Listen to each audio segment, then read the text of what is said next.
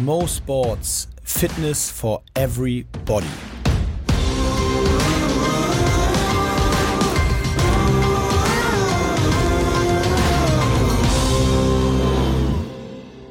Ich habe Moritz Lampert zu Gast und bevor du dich gleich selber ein bisschen vorstellst, freue ich mich deswegen besonders auf die Folge, nicht nur weil Golf ein Thema ist, ein paar Hörer inzwischen wissen, das mir auch sehr am Herzen liegt, aber vor allen Dingen, weil ich mich darauf freue, ganz intensiv heute auch über psychologische Faktoren im Sport zu sprechen und über mentales Training zu sprechen, und wer kann das besser beurteilen und auch beantworten als jemand, der sich wirklich im vollen Fokus mit sich selber befindet während so einer Golfrunde.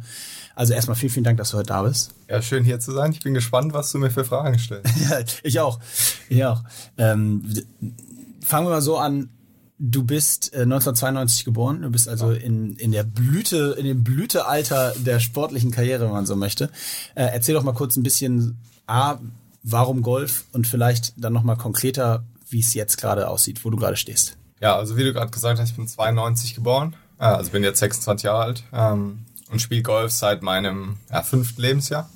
Habe angefangen, weil mein Opa angefangen hat, Golf zu spielen, oder Golf gespielt hat, dann meine Eltern angefangen haben, Golf zu spielen, und weil es ja... Also Golfkarriere durch die Family bestimmt. Ja, sozusagen. Also auch heute noch spielen wir regelmäßig in der Familie. Meine kleine Schwester ist auch Golfprofi und meine Eltern sind passionierte Golfer, und so war es halt, als wir klein waren, hatten wir keine andere Wahl, als auf den Golfplatz zu gehen. Meine Eltern wollten spielen am Wochenende. Challenged ihr euch dann auch so richtig? Also macht ihr so richtig... Ja, es ist schwierig, weil sie hatte jetzt letztes Jahr ihre beste Saison aller Zeiten, oder ihre Karriere. Deine Schwester. Meine Schwester, ja. Genau.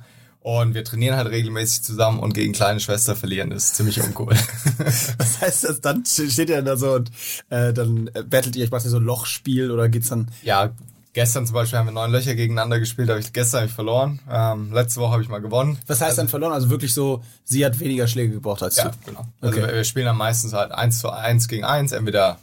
wer die wenigsten Schläge macht oder im Lochwettspiel, je nachdem. Ja. Und gestern war Lochwettspiel und da habe ich verloren. Das war das scheiß Wochenende. Das Fuchs. Ja, und also ich spiele seit meinem 5. Lebensjahr spiele ich Golf. Ich war schon immer im Golfclub St. Leon-Rot, bin da aufgewachsen um die Ecke und spiele schon immer dort. Und seit 2012 bin ich Profi, also bin mit 20 Profi geworden und bin jetzt in meinem 2019 meinem 7. Profijahr. So. Ich habe schon mal einen Podcast mit Martin Keimer hier geführt, da ging es auch so um dieses Profi-Werden. Er hat das da schon mal so am Rande erwähnt.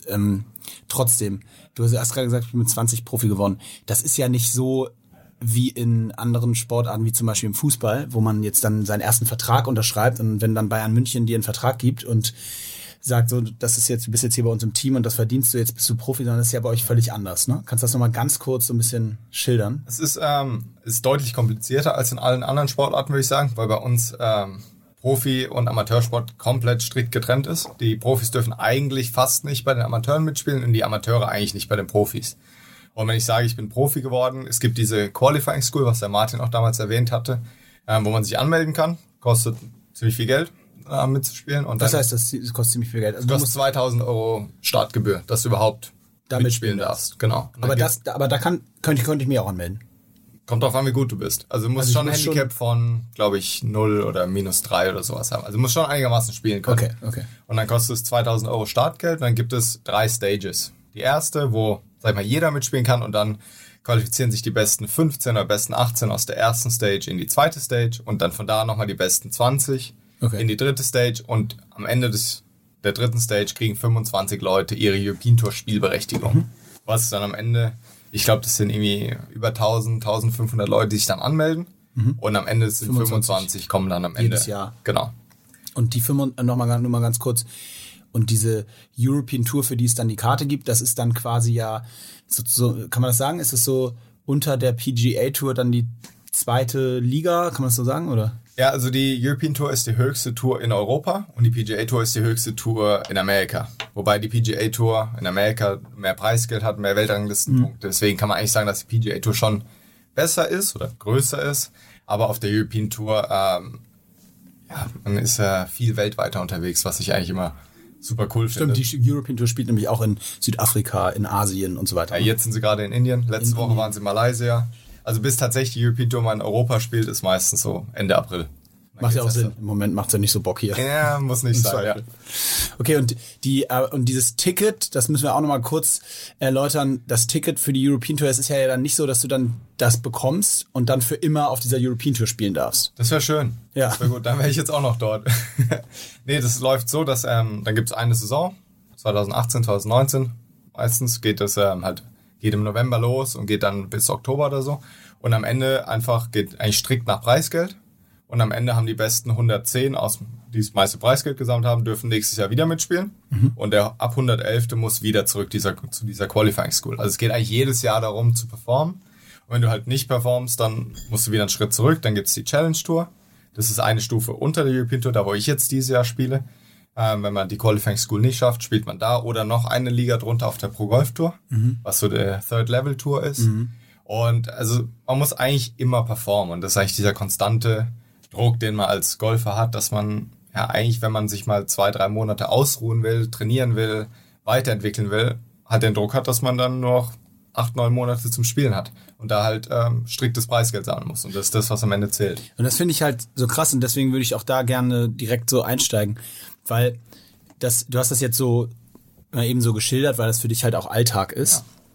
Aber die Tatsache, dass du ja im Grunde genommen in deinen Eventkalender im Jahr schaust und du weißt genau, weil das ist ja über die Jahre hinweg immer dann ungefähr gleich. Der 110. hat halt dann immer, keine Ahnung, so und so viel Preisgeld ungefähr, plus minus ein paar Dollar oder Euro. Was ist die European Tour? Euro. Mittlerweile sind es Punkte, okay. Aber eigentlich geht es. Ist 1:1 quasi.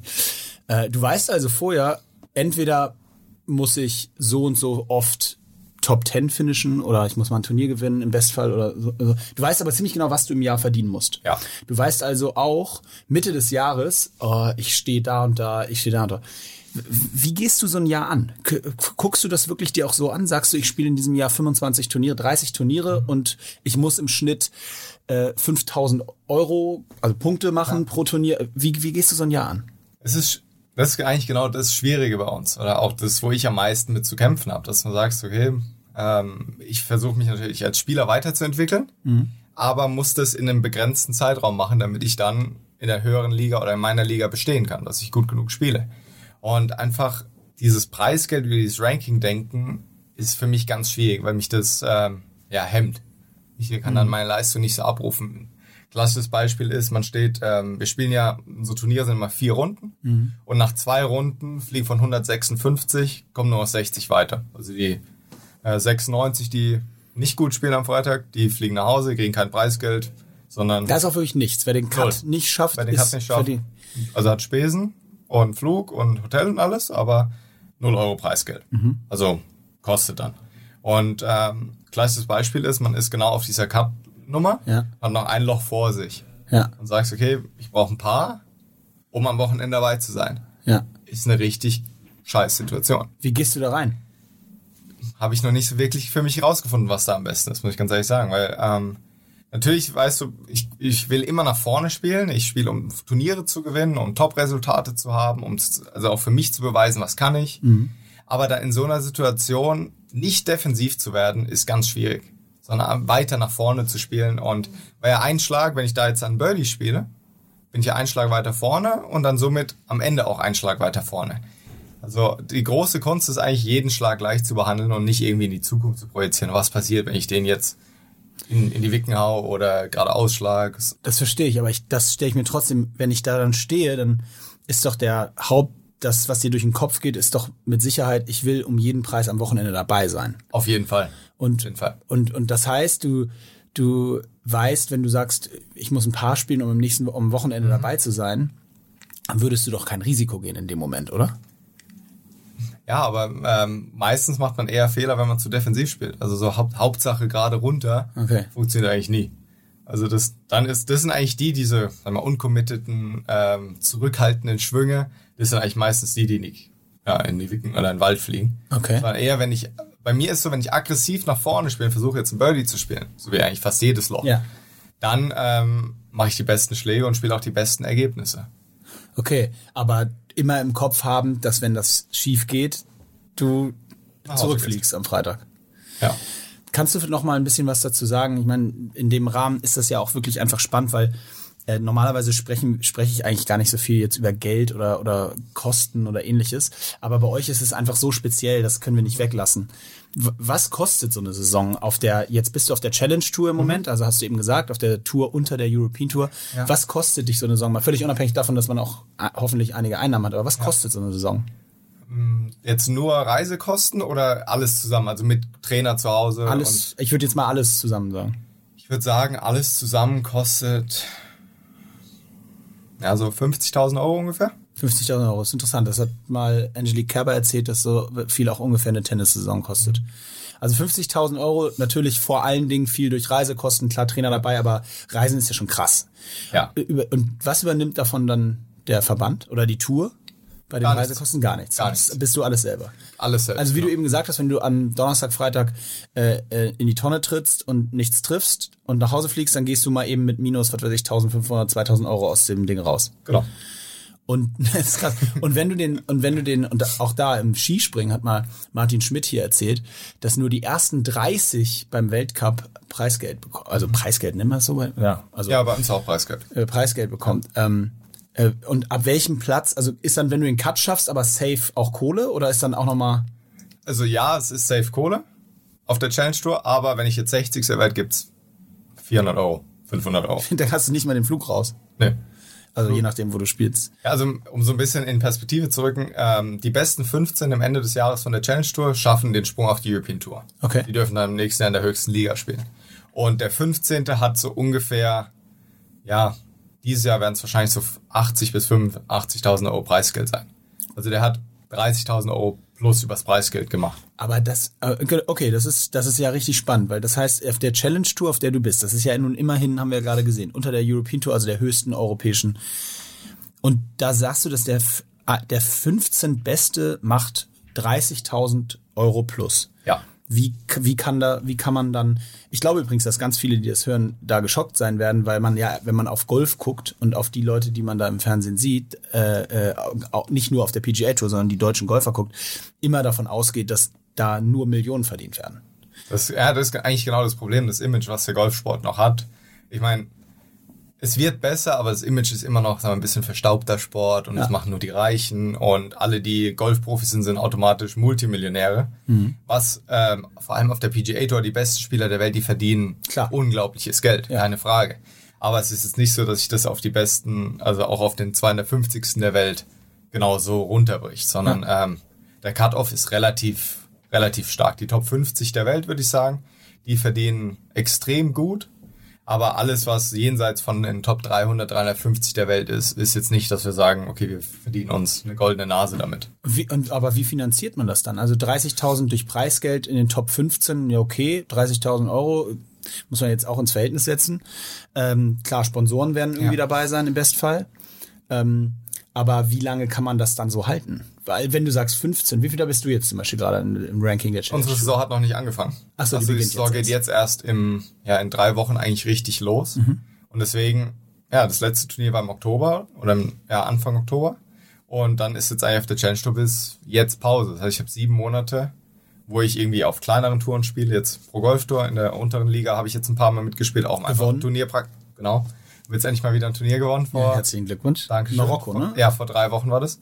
Jetzt am Montag fliege ich wieder nach Marokko, um Turnierpraxis zu sammeln und einfach nicht aus dem Rhythmus rauszukommen. Deswegen. Was gewinnst du für ein Preisgeld auf dieser Tour unter euch, wenn du so ein Turnier gewinnst? 5.000 Euro hat es da jetzt bekommen. Das ist so krass. Ich finde es so krass, weil es so weit weg von all dem ist, was man denkt. Ich wette, wenn wir eine Umfrage gemacht hätten vor dem Podcast, was hat Moritz Lampert für seinen Sieg bei der beim Pro-Golf-Tour-Event in Casablanca, Marokko gewonnen. Ich wette, wir wären bei 250.000 gewesen im Schnitt. Das hätten die Leute geschätzt, würde ich wetten. Ja, also im Januar waren wir in Ägypten für 2 Turniere. Da wurde ich Dritter und 18. Und habe 10 Euro minus genommen. Ich habe mir das so zusammengerechnet, als ich da fertig war und dachte, okay, Flug, Hotel, Essen, dann hier, dann da und dann Preisgeld gegen rechts. Okay, minus 10. Minus 10 Euro. Ja, für 2 Wochen oder 11 Tage. Und bist Dritter und 18. geworden. Also du bist jetzt auch nicht unter ferner Liefen untergegangen. Nee, ich finde aber, natürlich kann man sagen, jetzt wird Dritter und 18. und hat so wenig verdient, aber ist für mich keine Motivation zu sagen, ich will unglaublich reich werden mit dem Golf. Aber es ist angenommen jetzt in der dritten Liga oder in der zweiten Liga kannst du so gut spielen, kannst du spielen und so viel verdienen, wird ja dazu führen, dass die Leute vielleicht zu bequem werden. Mhm. Weil du ja sagst, okay, warum soll ich überhaupt in der einen Liga drüber spielen? Das ist ja viel anstrengender, muss ich noch mehr reisen. Aber sie einfach gerade so kostendeckend ist auf der Challenge-Tour, deswegen nochmal eine extra Motivation sein kann. Und das finde ich auch irgendwie okay. Wir sind jetzt, ist ja irgendwie ein Unternehmensbusiness. Das große Geld kommt durch Sponsoren, durch Zuschaueraufmerksamkeit. Ja. Und für mich interessiert sich keiner. Also ob ich jetzt auf der Challenge-Tour 10., 12. oder 20. werde, ist jetzt überhaupt nicht in der Öffentlichkeit. Also kann ich mich auch nicht beschweren, dass es da so wenig Geld gibt. Sondern wenn ich besser spiele, gibt's mehr Geld. Okay, das sagen wir mal so, es ist ein sehr reifer Blick auf das Wesen. Häufig hört man ja das auch eher andersrum, dass man sagt, da müsste aber, im Konjunktiv, da müsste aber viel mehr. Aber okay, das ist sehr, sehr objektiv da so von außen drauf geschaut. Und trotzdem, ich will mich da nicht so krass dran aufhängen, aber es ist einfach ein echt so spektakulärer Punkt. Also du spielst jetzt in diesen 7 Monaten die Pro-Golf-Tour unter deiner Tour, ein paar Turniere mit Erfolg, finanziell jetzt nicht erwähnbar sozusagen, darum geht's auch gar nicht. Aber worum geht's dann? Was ist dann deine Motivation? Also für mich jetzt, dieses Jahr war besonders, Anfang des Jahres. Ich habe die letzten 2 Jahre waren sportlich schlecht, kann man nicht drum rumreden. Und deswegen habe ich mich auch letztes Jahr im November dazu entschieden, meinen Trainer zu wechseln, also meinen Golftrainer zu wechseln. Wir hatten ich habe 8 Jahre mit ihm zusammengearbeitet, waren auch extrem erfolgreich in den 8 Jahren. Aber ich habe einfach das Gefühl gehabt, ich brauche was Neues. Es geht nicht mehr voran. Die Technik entwickelt sich nie, wie ich möchte. Ich schlage den Ball nicht, wie ich es mir vorstelle. Und es ist eigentlich so der größte Schritt, den man machen kann als Golfprofi. Weil der Golftrainer ist eigentlich die Nummer 1 Bezugsperson, mit dem ich über alles rede, was das Golf betrifft. Und ich halt diese Bezugsperson neu auswähle. Und dann habe ich ab dem 1. November angefangen, mit einem neuen Golflehrer zusammenzuarbeiten. Und weil ich einfach mit der Hoffnung, dass ich wieder dahin finde, wo ich hin will, wo ich auch gefühlt hingehöre, auf die European Tour und da vorne mitzuspielen. Und deswegen waren die ersten Turniere da in Ägypten, wo ich Dritter wurde.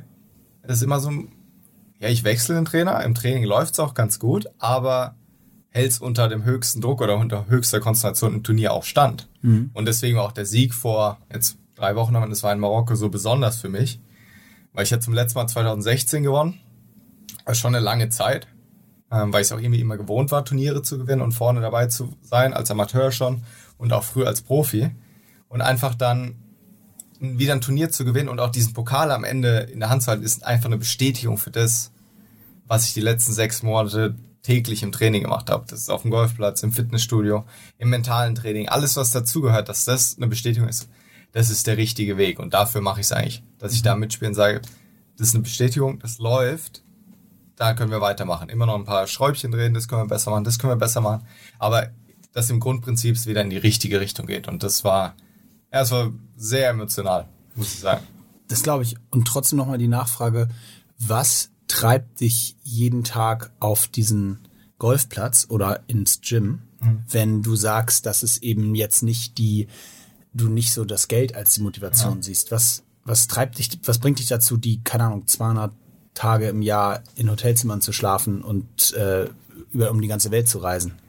Ich muss sagen, ich bin insgesamt sehr sportaffin. Und Golf, weil ich das einfach schon so ewig mache, ist schon immer ein Riesenteil meines Lebens gewesen. Und einfach diesen Golfsport versuchen, so perfekt wie möglich auszuführen, mit dem Wissen, ich werde es nie perfekt können. Einfach irgendwas anzustreben, was ich weiß, ist... Was wäre denn perfekt können im Golf? Jeden Schlag perfekt auszuführen. Und möglichst wenige Schläge, aber... dadurch, dass wir auch viele äußere Faktoren haben, ob das Wind, Wetter, Gras, wie auch immer ist, wird das nie möglich sein. Aber einfach Golf ist für mich schon immer eine Leidenschaft gewesen. Und ich trainiere extrem gerne. Also ich stehe gerne morgens irgendwie früh auf und gehe auf den Golfplatz und habe das auch nie irgendwie als Arbeit gesehen, sondern mir macht es einfach einen Haufen Spaß, auf den Golfplatz zu gehen, Bälle zu schlagen, im Fitnessstudio meine Übungen zu machen. Ich gehe einfach gerne raus und spiele gerne Golf. Das ist einfach, und dass ich damit jetzt mein Geld verdienen kann, ist natürlich umso besser. Das ist einfach top, absoluter Traumjob. Glaube ich, habe ich auch schon häufig gesagt zu Hause, das wäre mein Traumjob. Aber wie schaust du auf zum Beispiel die PGA? Wie schaust du darauf? Auf die auf die größte, preisgeldintensivste und aufmerksamkeitsstärkste Liga, ist das falsche Wort, aber Tour der Welt. Wie schaust du darauf? Ich muss sagen, es ist natürlich verlockend, auch immer gegen die besten Spieler der Welt zu spielen, einen Haufen Geld verdienen zu können, aber ich könnte mir in meiner Situation jetzt nicht vorstellen, in Amerika zu leben. Mhm. Auch damals. Das müsste man dann. Man muss nicht, aber es wird es deutlich leichter machen, weil die PGA Tour, die spielen eigentlich nur in Amerika. Mhm. Ganz wenig, mal kurz in Mexiko, aber eigentlich spielen die hauptsächlich in Amerika. Und deswegen wird es schon Sinn machen, da zu leben. Und nach dem Abitur, jetzt ein bisschen zurückgehe, ich habe 2011 Abitur gemacht und dann war die Option, gehe ich aufs College nach Amerika mit einem Stipendium und spiele 4 Jahre dort für eine Uni, mache dann Abschluss. Der klassische Weg von ganz vielen Sportlern in Amerika, ne? Aber ich konnte mir nicht vorstellen, in Amerika zu leben. Okay. Auch jetzt, warum nicht? Ich kann es nicht wirklich sagen. Also irgendwie so vom Bauchgefühl, ich wollte nicht da 4 Jahre leben. Und ich wusste, wenn ich hingehe, dann bleibe ich vielleicht 1 Jahr oder 1,5 Jahre. Mhm. Aber ich werde auf keinen Fall meinen Abschluss an der Uni dort machen. Deswegen war das für mich keine Option. Und deswegen denke ich auch, glaube ich, jetzt noch so über die PGA Tour, dass ich mir vorstellen könnte, in der Zukunft mit so einem Split-Schedule zu spielen, dass ich die großen Turniere in Europa und die großen Turniere in Amerika spiele. Gibt ja auch viele Turniere, die für beide Touren zählen. Wenn man die Karten dann hat, um da mitspielen zu dürfen, sozusagen. Ja, ne? So wie zum Beispiel Martin, als zweimaliger Major-Champion, der kann sich eigentlich ziemlich aussuchen, wo er spielt. Aber auch nicht für immer, ne? Nicht für immer. Ich glaube, 5 Jahre. Dieses Jahr noch. Genau, dieses hat er mal erzählt. So nochmal die Chance. Ja, also weil er 2014 die US Open gewonnen hat. So könnte ich mir das vorstellen. Ich sage, ich suche mir die besten Turniere aus und so zu spielen, aber ohne 100% mich zur PGA Tour zu committen. Dafür finde ich es in Deutschland zu schön. Ich finde es zu schön, da zu wohnen, wo wir wohnen. Mhm. Und das würde ich eigentlich ungern aufgeben. Nimmt das nicht aber dann auch am gewissen Punkt zu sagen Option, wenn du das so für dich definierst, dass du sagst, also ich meine, es wäre ja wahrscheinlich, das ist ja eine Traumvorstellung, aber um da hinzukommen, müsste man wahrscheinlich ja auch so hart arbeiten und diese ganzen Turniere spielen, um sich dann mal diese Position zu erarbeiten, die du gerade als deine Traumposition erklärt hast. Ist das denn überhaupt möglich, diesen Status zu erreichen, von dem du gerade sprichst, so die Rosinen rauspicken, wenn man nicht mal dann die 2 Jahre oder so oder 3 vielleicht investiert, auch dann dort zu leben? Geht schon. Ja? Also es ist möglich, man muss dort einfach verdammt gut spielen. Okay. Das ist das Schöne bei uns, wenn du gut spielst, ist egal, wo du gut spielst, am Ende kommst du oben raus. Geht relativ schnell der Weltrangliste nach vorne, wenn man Turniere gewinnt. Jetzt mit meinem Sieg auf der Pro-Golf-Tour bin ich, glaube ich, 350 oder 400 Plätze in der Weltrangliste nach vorne gekommen. Okay. Und je höher die Touren sind, desto mehr Punkte gibt es für die Weltrangliste, also je schneller kommt man dann auch hoch. Was ist dann dein Ziel für die? Was ist dein Ziel für die nächsten 2-3 Jahre? Für die nächsten 2-3, also außer einfach gut Golf spielen. So golferisch, aber golferisches Ziel. Ja. Auf jeden Fall mich auf der European Tour zu etablieren. So. Also dazu müsstest du dich aber erst einmal qualifizieren. Ja, also ich muss mich für die European Tour qualifizieren und dann da gut spielen. Mhm. Und ich glaube auch, dass ich das Zeug dazu habe, spielerisch und jetzt auch vom Kopf, körperlich. Das sind ja alles Teile, die dann eine wichtige Rolle spielen. Und ja, eigentlich auf der European Tour zu etablieren und dann, also das Endziel ist, in den Top 50 der Welt für die nächsten 15 Jahre zu sein. Jetzt habe ich vorhin zum einleitend gesagt, dem besten Alter für Profisportler. Das ist ja tatsächlich nur bedingt richtig für Golf, ne? Also das gilt, glaube ich, für Fußball gilt das auf jeden Fall, für Hockey gilt das auch, für Tennis ist es auch fast richtig. Ich glaube, es gibt auch noch einige andere Sportarten.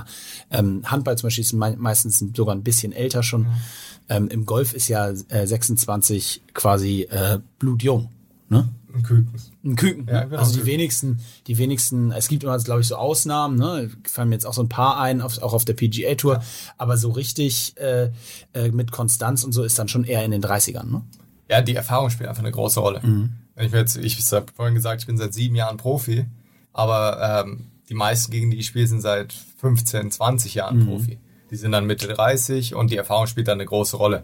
Und medial sind natürlich, ob das ist Jordan Spieth, Justin Thomas, die sind, glaube ich, 1 Jahr jünger als ich und spielen seit mehreren Jahren in der Weltelite. Gewinnen Majors. Das sind dann aber so absolute Ausnahmen. Das sind die Ausnahmen, aber die sind natürlich die im Fernsehen sind. Und jeder denkt, mit 24 ist man Weltspitze. Ja. Und das sind halt ganz wenige. Es sind vielleicht ja, 10, 15 von, keine Ahnung wie viel Tausenden, die dann tatsächlich in der Weltspitze sind, sondern ja, ich würde sagen, der Schnitt ist schon immer noch über 30, wird immer jünger. Ja. Weil natürlich jetzt viele Junge nachkommen und die Alten verdrängt werden. Auch durch das College-System und so weiter. Durch das College-System, wir sind deutlich besser schwungtechnisch ausgebildet. Wir sind athletisch besser, weil sich das alles in den letzten 10, 15 Jahren so entwickelt hat. Deutlich professioneller geworden. Was aber auch dazu führt, glaube ich, langfristig, dass unsere Karrieren nicht mehr so lang sein werden wie jetzt von den Älteren. Wenn man sich Bernhard Langer anschaut, der immer noch jedes Turnier gewinnt. Ja, so ungefähr. Ich glaube, der hat, wie alt ist der? Ich glaube, der ist 60 ungefähr. So rum. Weiß ich auch nicht. Und gewinnt eigentlich jedes Champions-Tour-Turnier, also Senioren-Tour-Event. Ja. Und ich glaube, dass das, so wie wir körperlich beansprucht sind, jetzt schon, dass das bei uns nicht mehr möglich ist. Was aber auch okay ist. Klar, wenn man in der Zeit dann sozusagen den gleichen, die Erfolge in der kürzeren Zeit trotzdem hinbekommt, dann ist es ja, weil viel, er gewinnt ja hinten raus jetzt gerade nochmal. Er hat aber auch jetzt vorne Karriere raus ziemlich viel gewonnen. Er hat genug. Um den müssen wir uns keine Gedanken machen. Ich will nochmal das Thema Mentales ansprechen. Also, weil ich glaube, dass das schon sehr besonders ist im Golf. Und du hast ja jetzt diese Komponente, nicht nur die Komponente Weltrangliste und Geld reingebracht, sondern ja auch tatsächlich Qualifikationen im gegebenen Fall für nicht nur das Wochenende, sondern auch eine neue Tour, eine höhere Stufe. Wie kann man das trainieren, dass man theoretisch vor einem, sagen wir mal, Putt steht und weiß, wenn der reingeht, dann kommt daraus vielleicht die Tourkarte oder sagen wir mal zumindest eine Menge viel mehr Preisgeld. Und wenn der nicht reingeht, also ich meine, es gibt ja wirklich Situationen, da stehst du theoretisch vor der Situation, dass du, wenn du den Putt lochst, weiß nicht, 10.000 Euro mehr verdienst und wenn du den nicht lochst, sind die 10.000 Euro nicht da. Ja. Denkt man in so einem Moment über sowas nach? Spielt es eine Rolle? Es spielt eine Rolle, auf jeden Fall. Bei mir spielt es eine Rolle. Ich weiß nicht, wie es bei anderen ist, aber ich denke jetzt nicht unbedingt über Preisgeld nach und denke, okay, wenn ich den einloch, bin ich jetzt Vierter und wenn ich ihn nicht einloch, bin ich geteilter Achter oder sowas. Mhm. Aber mir sind die Konsequenzen bewusst, was dieser Putt ausmacht. Jetzt nicht, dass ich sage, es gibt so und so viel mehr Geld, aber ich weiß, der Putt ist zum Sieg oder er ist für den Dritten.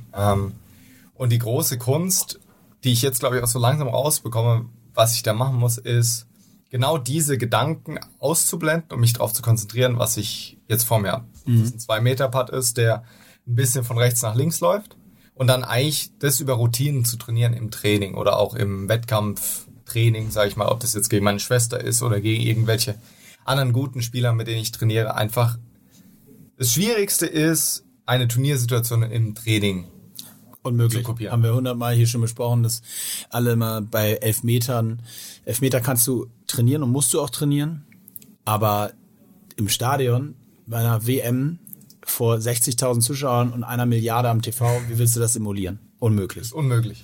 Deswegen, bei mir geht es da ganz viel um Routinen. Also auch, wenn das jetzt im Fernsehen schaut, sieht man eigentlich, dass wir vor jedem Schlag immer genau den gleichen Ablauf haben. Ob das mit Probeschwingen ist, mit Visualisierung, wo soll der Ball starten. Und das wird halt in so Situationen extrem wichtig, dass das automatisch passiert im Körper und dass ich es nicht forciere, sondern ich mich auf das, es klingt immer so leicht, auf das zu konzentrieren, was ich eigentlich machen will.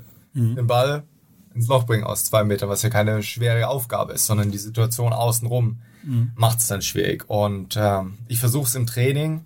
Ich habe jetzt auch mein Training eigentlich komplett umgestellt, um genau in diese Richtung, mehr in die Performance-Seite reinzugehen im Training.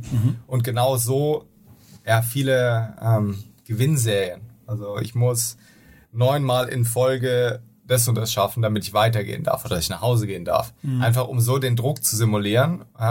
Und dann kann es halt auch mal sein, dass ich 2, 2,5 Stunden an der gleichen Aufgabe stehe und eine riesen Krawatte habe, weil ich eigentlich nach Hause will oder ins Fitnessstudio will. Aber das ist ganz wichtig, um den Druck halt irgendwie zu simulieren. Und das ist die beste Möglichkeit für mich. Ich glaube, ich mal Rory McIlroy bei irgendeinem US Open 54 mal den gleichen Putt in Folge lochen sehen. Haben sie im Fernsehen übertragen. Habe ich auch gedacht, moin. Läuft. Entspannt. Ja. Wie viele Tage, ich habe das eben so einfach gesagt, wie viele Tage im Jahr bist du unterwegs als Golfer? Also, wie viele Tage bin ich unterwegs? Ich spiele so, ich würde sagen, 30 Turniere im Jahr. Ein Turnier ist meistens eine Woche.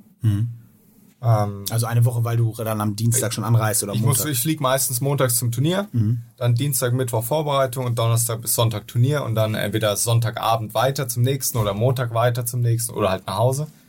also so 30 Wochen im Jahr. Mhm. Sponsorentermine dazu und also 200 Tage kommt schon ziemlich genau hin. Ja, doch. Wie kann man, ich meine, das ist ja ein Podcast, aber jetzt sitzt deine Freundin ja mit im Podcast, hätte ich aber auch gestellt die Frage, wenn sie nicht da gewesen wäre, wie kann man ein Privatleben dabei führen bei so einem Thema? Jetzt schmunzelt sie. Also, ja, nimmt man, also macht man das zusammen oder wie teilt man sich sowas ein? Es ist eine Herausforderung auf jeden Fall. Vor allem die 200 Tage, die ich jetzt unterwegs bin. Ich war jetzt eigentlich von November bis März für meine Verhältnisse durchgehend zu Hause. Ich war immer wieder eine Woche weg. Mhm. Aber die 200 Tage beschränken sich eigentlich von April bis November. Also ich bin von April bis November eigentlich fast nicht zu Hause. Durchgehend weg, ja. Und wir versuchen es eigentlich so zu regeln, dass sie ab und zu auf Turniere mitkommt, soweit es halt von ihrem Job ausgeht. Als sie noch studiert hat, war es leichter, dass sie irgendwann mal am Wochenende zu den Turnieren mitgeflogen kam, aber es ist schwierig. Aber dadurch, dass wir noch ziemlich jung sind, keine Kinder haben, ist es für mich leichter dadurch. Ich sage nicht, dass es leicht ist, sondern dass ich vermisse zu Hause sehr. Und was ich auch vorhin gesagt habe, dass ich sehr gern zu Hause bin, da wo wir wohnen, es gefällt mir super gut und das ist einfach meine Basis und die will ich auch nie aufgeben und da gehört sie, ist ein großer Teil davon. Auch als ruhender Pol, sie spielt kein Golf. Was für mich auch wichtig ist, dass wenn ich nach Hause komme vom Training oder vom Turnier, das mein Job ist und ich dann aber auch noch ein Privatleben nebenbei haben kann. Natürlich dreht sich viel um Golf, klar, aber trotzdem gibt es auch normale Themen, über die wir reden können.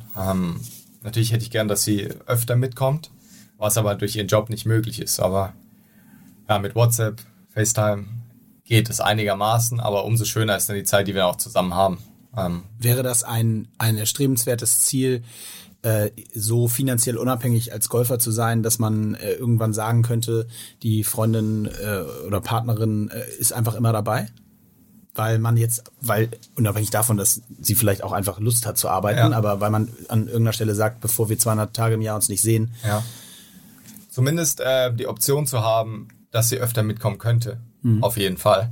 Aber ich glaube, sich in unserer Beziehung schwierig gestalten würde, wenn nur ich arbeiten würde und sie nicht und wir dann zusammen unterwegs sind.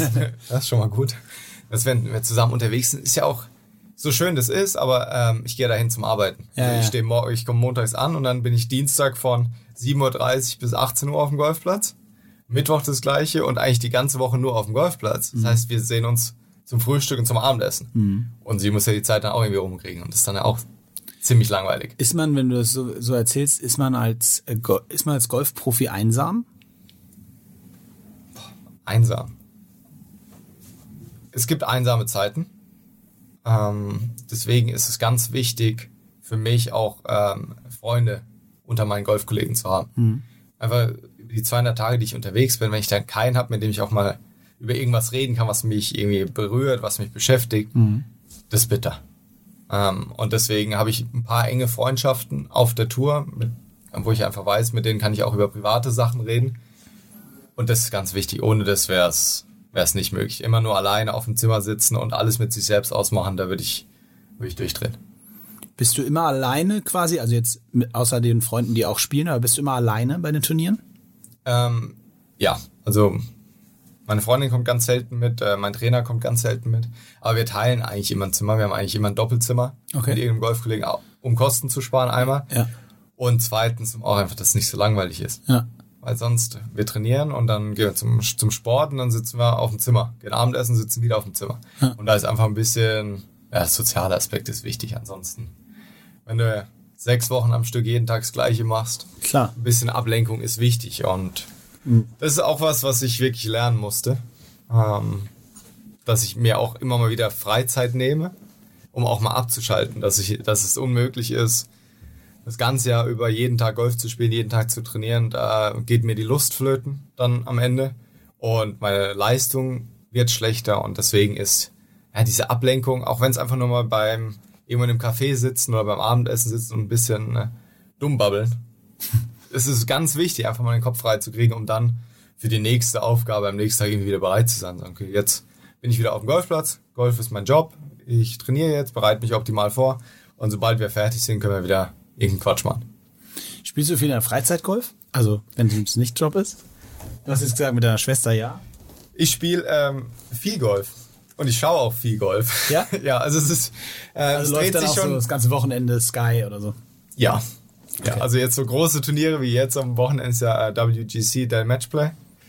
Die quasi WM im 1-gegen-1 spielen sozusagen. Ja, ne? Also eins mit der größten Turniere der Welt. Und ich meine, wenn Tiger spielt und Tiger Woods spielt, eigentlich mein Vorbild, dann muss ich schauen. Was bedeutet Tiger Woods für Golfsport? Für alles. Den Golfsport? Absolut alles, würde ich sagen. Was er erreicht hat und dann auch, ich bin groß geworden, habe angefangen zu golfen, als er so in seiner absoluten Prime war, Anfang der 2000er. Und durch ihn ist das Preisgeld gestiegen, durch ihn ist die mediale Aufmerksamkeit gestiegen und man total merkt, dass eigentlich jeder, der jetzt auf die Tour kommt oder ja, spielt, total ehrfurchtig vor ihm ist, weil er ist einfach der absolute Chef. Mhm. Also, das kann man nicht anders sagen. Und er ist der Boss. Da gibt's keinen Weg drumherum. Und auch wie er jetzt letztes Jahr gespielt hat und alles, was natürlich privat drumherum war, was ist das für ein Typ? Aber was er golferisch oder sportlich geleistet ist, ja, das kann man nicht vergleichen. Die ganzen Statistiken, die da ausgegraben werden, was er in den 2000ern erreicht hat, irgendwie, ich glaube, der hat eine Winning Percentage von irgendwie jedes dritte Turnier, was er gespielt auf der PGA Tour, gewinnt er. Und das ist einfach so utopisch. Glaubst du, er gewinnt nochmal ein Turnier? Ja. Ja, also ich glaube auch, dass er dieses Jahr ein Major gewinnt. Letztes Jahr hat er seinen 80. Titel auf der PGA Tour gewonnen.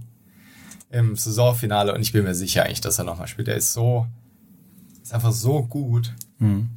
Und also Scheckbücher raus. Tiger Woods gewinnt ein Major-Turnier dieses Jahr. Da kann man, glaube ich, ein bisschen Geld mit verdienen, wenn man darauf setzt. Das, ja, ich glaube, dass die Quoten nicht so gut sind. Echt? Ich glaube, dass er einfach... so sicher bist du dir? Nee, ich glaube, dass er einfach so gut ist und alle anderen wissen auch, dass, wie gut er ist. Also das ist kein Geheimnis? Nee. Okay. Nee. Was sind sonst so Sportler, die du bewunderst? Du hast gesagt, du bist da sehr affin. Tiger Woods ist jetzt ja klar ein No-Brainer, aber was sind so andere, was motiviert dich, reizt dich?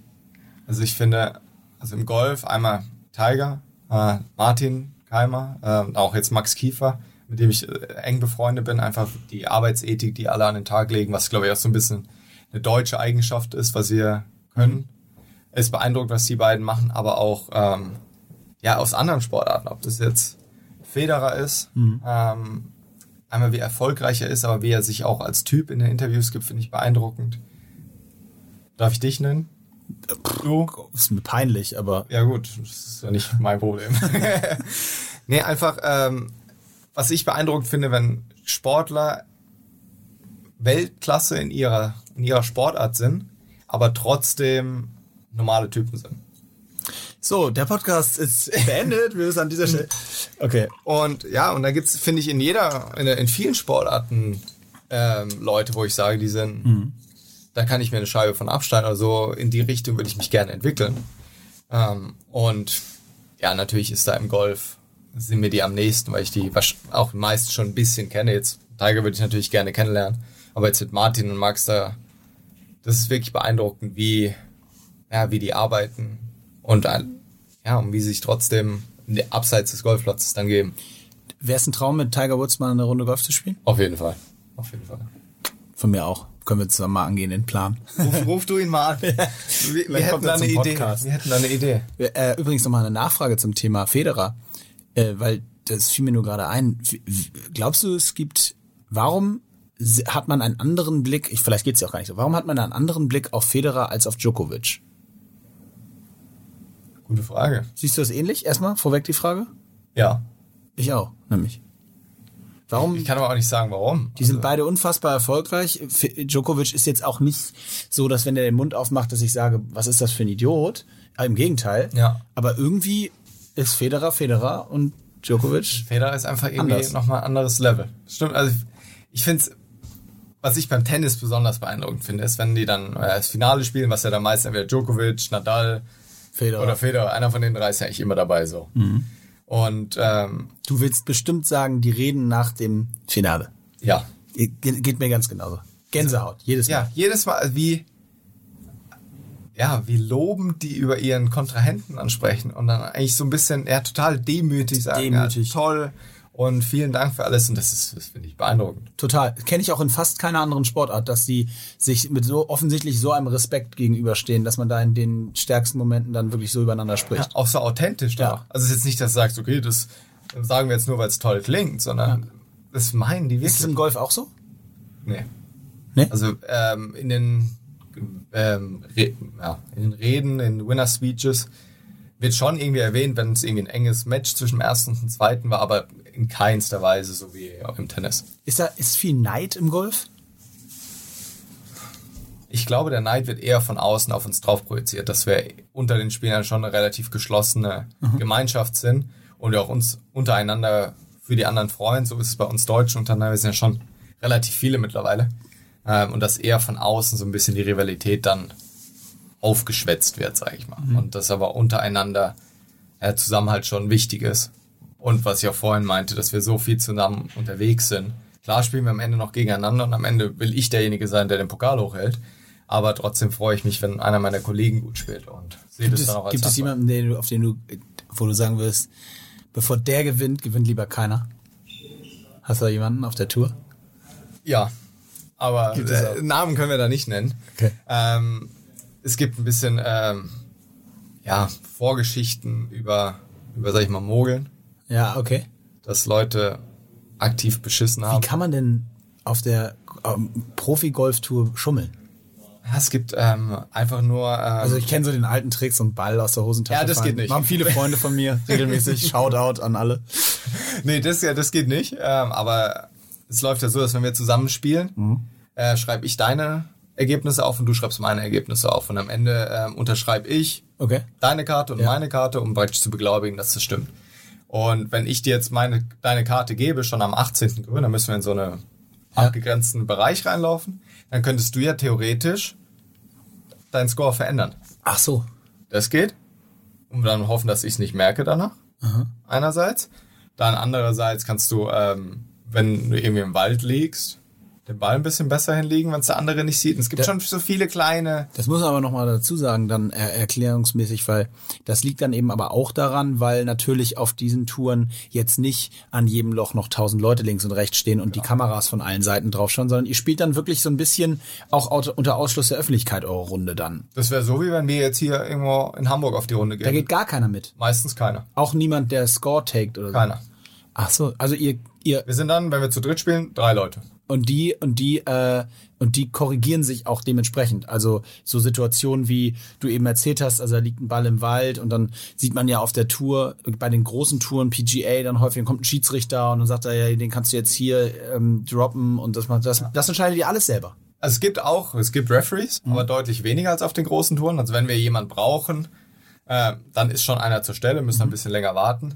Aber die Golfregeln sind eigentlich so, dass es relativ wenig Spielraum gibt für das, was erlaubt ist, was nicht erlaubt ist, sondern... Und da gibt es dann tatsächlich, um zurück zum Thema zu kommen, Jungs, die nachweislich da einfach mal was anderes eingetragen haben oder ihren positiven Nutzen aus den Situationen ziehen. Okay. Also, um's vorsichtig. Wie geht man damit um? Weil ich habe das neulich hier besprochen, im Podcast muss ich nochmal alle durchhören, beim Thema Doping, ne? Wie man damit umgeht, wenn man weiß, jemand anderes hat gedopt.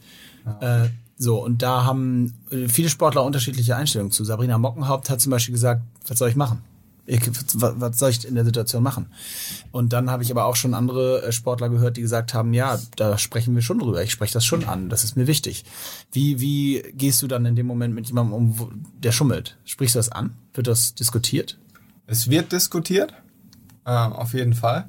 Aber eigentlich sehe ich da eher dann die Pflicht der Tour.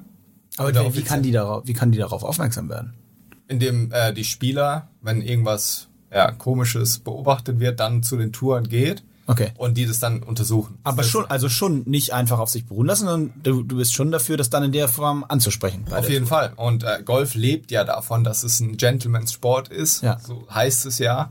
Und dass jeder für sich selbst spielt und jeder... Eigentlich ist der Kodex eher so, dass man sich eher einen Strafschlag gibt, als ihn nicht zu nehmen. Also man versucht eher, sich schlechter zu machen, als sich besser zu machen. So ist eigentlich der Kodex. Und wenn halt wirklich jemand gegen diesen Kodex verstößt, dann muss das geahndet werden. Aber es müsste, finde ich, auch härter geahndet werden, um einfach genau diese Verhaltensweisen komplett zu verhindern. Mhm. Und wir haben das Glück, dass bei uns im Golf Doping eigentlich keine große Rolle spielt, aber eigentlich ist auch meine Meinung dazu, dass wenn die Strafen härter werden, dass dann das Doping abnehmen könnte. Mhm. Ja, es wird immer sehr intensiv diskutiert. Ja. Ich sehe es sehr ähnlich, aber naja, das ist ein anderer Podcast. Ja, da müssen wir sich mehr Zeit für nehmen. Was ich nochmal spannend finde, ist, wie siehst du denn das Thema Golf so allgemein jetzt gerade in Deutschland betrachtet? Also ich schilder mal kurz, kannst du noch nachdenken? Ich schilder mal kurz, was ich meine. Ich habe ja einleitend gesagt, dass ich da sehr viel Spaß an dem Sport habe und mir der Sport sehr nahe liegt. Und trotzdem, ich regelmäßig, jetzt habe ich gerade letzte Woche, habe ich mit Freunden wieder gespielt, da haben wir die Situation gehabt, dass wir zu fünft waren, der Platz war komplett voll und dann haben wir, ich will hier niemanden langweilen, aber wir haben dann zu fünft gespielt, alleine schon. Sowas macht ihr. Ja, genau. Und das war so, dass die, sonst hätte man zu dritt und zu zweit hintereinander spielen müssen. Das hätte im Gesamtpaket 100%ig länger gedauert, als zu fünf zu spielen. Und tatsächlich ist Folgendes passiert. An Loch 6 kam der Marschall mit seinem Auto angefahren und hat gesagt, dass ihn Mitglieder angerufen haben und gesagt haben, dass da zu fünf gespielt wird und das könnten wir jetzt nicht mehr machen. Wir müssen jetzt zu dritt und zu zweit spielen. Und ich muss dir ganz ehrlich sagen, es kotzt mich an. Ich kann es nicht ertragen. Ich kann dieses Kleinbürgertum nicht ertragen, dass da wirklich Leute irgendwo an Loch 12 stehen und anrufen. Und das ist ja leider, so sehr ich den Sport liebe, aber es ist ja leider tatsächlich so, dass an ganz vielen Stellen, da wird dir verboten, mit einer Jeans zu spielen, da wird dir kannst du nicht im T-Shirt spielen, sondern musst einen Kragen tragen. Also ich habe schon auch ein Verständnis dafür, dass Leute da draußen stehen und sagen, was ist das für ein Scheißsport, bei dem dir immer mit so einem, ich sag mal, Kleingartenverein Regeln um die Ecke gekommen wird und du deswegen nicht spielen kannst. Oder? Ja, also. Das nervt doch. Es ist komplett an der Sache vorbei. Aber also, warum ist das so? Was ist das? Einfach nur so aus den alten Zeiten noch? Oder weil das immer schon so war? Oder warum? Ich glaube, ja. Also, wenn man das in England anschaut, wenn du jetzt einen ganz altehrwürdigen Golfclub nach England gehst, da sind zum Teil lange Zeit keine Frauen erlaubt gewesen im Clubhaus, wo du dann denkst, also, weil du musst im Anzug und in der Krawatte und darfst keine Golfschuhe ins Clubhaus anziehen. Denkst, das ist einfach nicht mehr zeitgemäß. Und genauso, wenn du jetzt sagst, okay, du gehst zu fünft spielen und hältst alle hinter dir auf, ist was anderes. Exakt, genau. Aber wenn du zu fünft sowieso noch wartest am Wochenende, dann kannst du auch zu acht spielen, wenn du willst. Das stört ja keinen. Also ich finde, da sollte insgesamt sehr gelockert werden, die Kleiderordnung. Und so würden auch deutlich mehr Leute zum Golf kommen, weil genau dieses Image, ach, dieser Spießersport und guck mal, da darf ich nicht mal in der Jeans oder im T-Shirt und dann muss ich auch noch mein Hemd in die Hose stecken. Mhm. Ja, das hat schon irgendwo alles seine Berechtigung, dass wir jetzt auf der Tour und im Fernsehen ordentlich rumlaufen, keine Frage. Aber für den Breitensport, so wie es in Amerika ist. In Amerika kannst du brauchst nicht mal eine Platzreife, Flipflops. Kannst in Badelatschen, kurzer Hose und Tanktop rumlaufen, wenn du willst. Und einfach Spaß haben auf dem Golfplatz. Mhm. Und so kommen Leute zum Golf. Aber wenn du erstmal 100 Regeln aufstellst, bis du überhaupt auf den Golfplatz gehen darfst, das schreckt total viele Leute. Und gleichzeitig musst du noch im Zweifel irgendwie roundabout 1.000 € im Jahr Clubmitgliedschaft zahlen, um überhaupt auf den Platz gehen zu dürfen. Ja. Also ich finde es sehr schade, dass ein Sport, der wie Golf, der leidet meiner Meinung nach sehr unter den Vorurteilen, die so dem Sport ansehen, die aber auch nicht verkehrt sind. Es sind ja nicht nur Vorurteile, sondern wie wir gerade gesprochen haben, an ganz vielen Stellen ist es einfach auch wahr. Ja. Und die Eintrittsbarriere ist einfach so hoch. Also ich habe auch viele Leute im Freundeskreis oder auch bei mir im Büro, die lächeln eher über Golf und sagen so, pff, so. Aber ich habe auf der anderen Seite so viele, die mit diesem Virus infiziert werden beim ersten Mal, wo sie wirklich auf den Platz kommen. Nur diese Eintrittsbarriere auf den Platz zu kommen, ist halt leider so hoch. Und ich würde mir an manchen Stellen eben wünschen, dass das ganze Thema so ein bisschen aufgelockert wird. Warum gibt es kein... Also wenn ich das Geld hätte, würde ich einen Golfclub aufmachen, bei dem jeder einfach spielen kann. Jeder. Super. Immer hinkommen kann und spielen kann. Das muss doch das Größte sein überhaupt. Da kannst du hinkommen, musst ein bisschen dich an die Regeln halten und dann muss ein bisschen schon aufgepasst werden. Aber warum gibt es sowas in Deutschland nicht? Ich verstehe es auch nicht. Also es wäre super, wenn einfach der Zugang zum Golf leichter wäre. Mhm. Golfsport ist schwer genug. Also wenn jemand zum ersten Mal auf den Golfplatz geht und merkt, wir versuchen Ball zu schlagen, wie schwer das tatsächlich ist. Mhm. Allein diesen Ball zu treffen, ist schwer. Und dann noch alles, was dazukommt, ob das irgendein großer Regeltest ist, dass du überhaupt auf den Platz darfst und hier und da. Es sind einfach so viele Hindernisse, wo dann viele Leute sagen, dann gehe ich Tennis spielen. Da kann ich auf meinen Platz mieten und da ist auch egal, wie gut ich bin. Da kann ich auch zu viert, fünf, sechs spielen, wie auch immer, und das ist okay. Und das, ich weiß nicht, warum das so ist. Und insgesamt wird der Golfsport schon aufgelockert. Ich sehe das bei uns im Golfclub zu Hause, dass viele Kinder auf den Golfplatz kommen, die den Spaß damit haben. Und wenn bei uns sind, ich glaube, 550 Kinder in der Förderung auf der Anlage, einfach insgesamt die Stimmung aufgelockert wird und so auch die ältere Generation ein bisschen aufgelockert wird. Aber trotzdem ist noch große Arbeit vor uns. Ja, da ist noch ein Schritt nötig. Letztes Thema. Du musst schon noch mal so ein bisschen einordnen. Du hast jetzt vorhin gesagt, dein kurzfristiges Ziel ist die Qualifikation für die European Tour und dann sich dich da fest etablieren. Was sind sonst so Ziele? Machst du nebenbei oder ist Golf so der One-Way down the road? Im Moment schon. Rückblickend überlege ich mir, ob es vielleicht besser gewesen wäre, nach der Schule zu studieren und dann Golfprofi zu werden. Auf der anderen Seite bin ich jetzt seit 7 Jahren Profi und habe eigentlich schon alle Höhen und Tiefen so ungefähr durchlebt. Und einfach, es ist so zeitintensiv, mein Training und mein ganzer Alltag im Golf, dass eigentlich nebenbei nicht wirklich was anderes möglich ist. Trotzdem, wenn ich jetzt in den nächsten paar Jahren nicht erfolgreich spiele oder so spiele, wie ich es mir vorstelle, dann muss ich mir überlegen, was ich dann mache. Aber das ist dann... setzt du dir so ein gibt es so eine Deadline? Es gibt keine wirklich zeitliche Deadline, aber es ist eher daran gemessen, dass natürlich am Erfolg, aber auch wenn ich die Lust verliere, dann ist es zu zeitintensiv. Dafür bin ich zu oft weg von zu Hause, dass ich dann sage, okay, dann so sehr ich diesen Sport liebe, das macht dann keinen Sinn mehr. Und ich glaube, da bin ich auch rational genug, gut genug unterwegs, um diese Entscheidung auch irgendwann zu treffen. Aber im Moment ist Golf ja der einzige Weg und dann schaue ich, wohin mich das führt. Und wenn ich dann fertig bin, wann auch immer das sein mag, ob das mit Mitte 40, mit Mitte 30 oder in 3 Jahren ist, dann muss ich schauen, was ich dann mache. Aber im Moment versuche ich eigentlich alles so auszulegen, dass ich bestmöglich Golf spielen kann. Mein ganzes Umfeld, meine Trainingsorte, mein Trainer, alles darauf ausgelegt ist, dass ich erfolgreich spiele. Und wenn das nicht funktioniert, dann muss ich schauen, was ich danach mache. Aber das schauen wir dann, wenn es soweit ist. Wollte gerade sagen, das ist jetzt nicht Überlegung 1. Also vielen, vielen Dank für das sehr intensive Gespräch. Ich finde das sehr, sehr spannend, auch gerade mal jetzt nicht nur über die ganz großen PGA-Erfolge und alles zu sprechen, sondern wirklich jemanden zu treffen, der auf dem Weg dahin ist. Und ich bin vollen Mutes und hoffe sehr, dass wir dann in vielleicht 7 Jahren das gleiche Gespräch nochmal führen und dann aber auf einem ganz anderen Level. Ich werde das auf jeden Fall sehr... sehr gespannt beobachten. Vielen, vielen Dank, dass du hier heute nach Hamburg gekommen bist und dich dem Gespräch gestellt hast. Hat eine Menge Spaß gemacht. Vielen Dank. Danke, Mo. Hat Spaß gemacht und schauen wir mal, was in den nächsten 7 Jahren passiert. Toi, toi. Danke.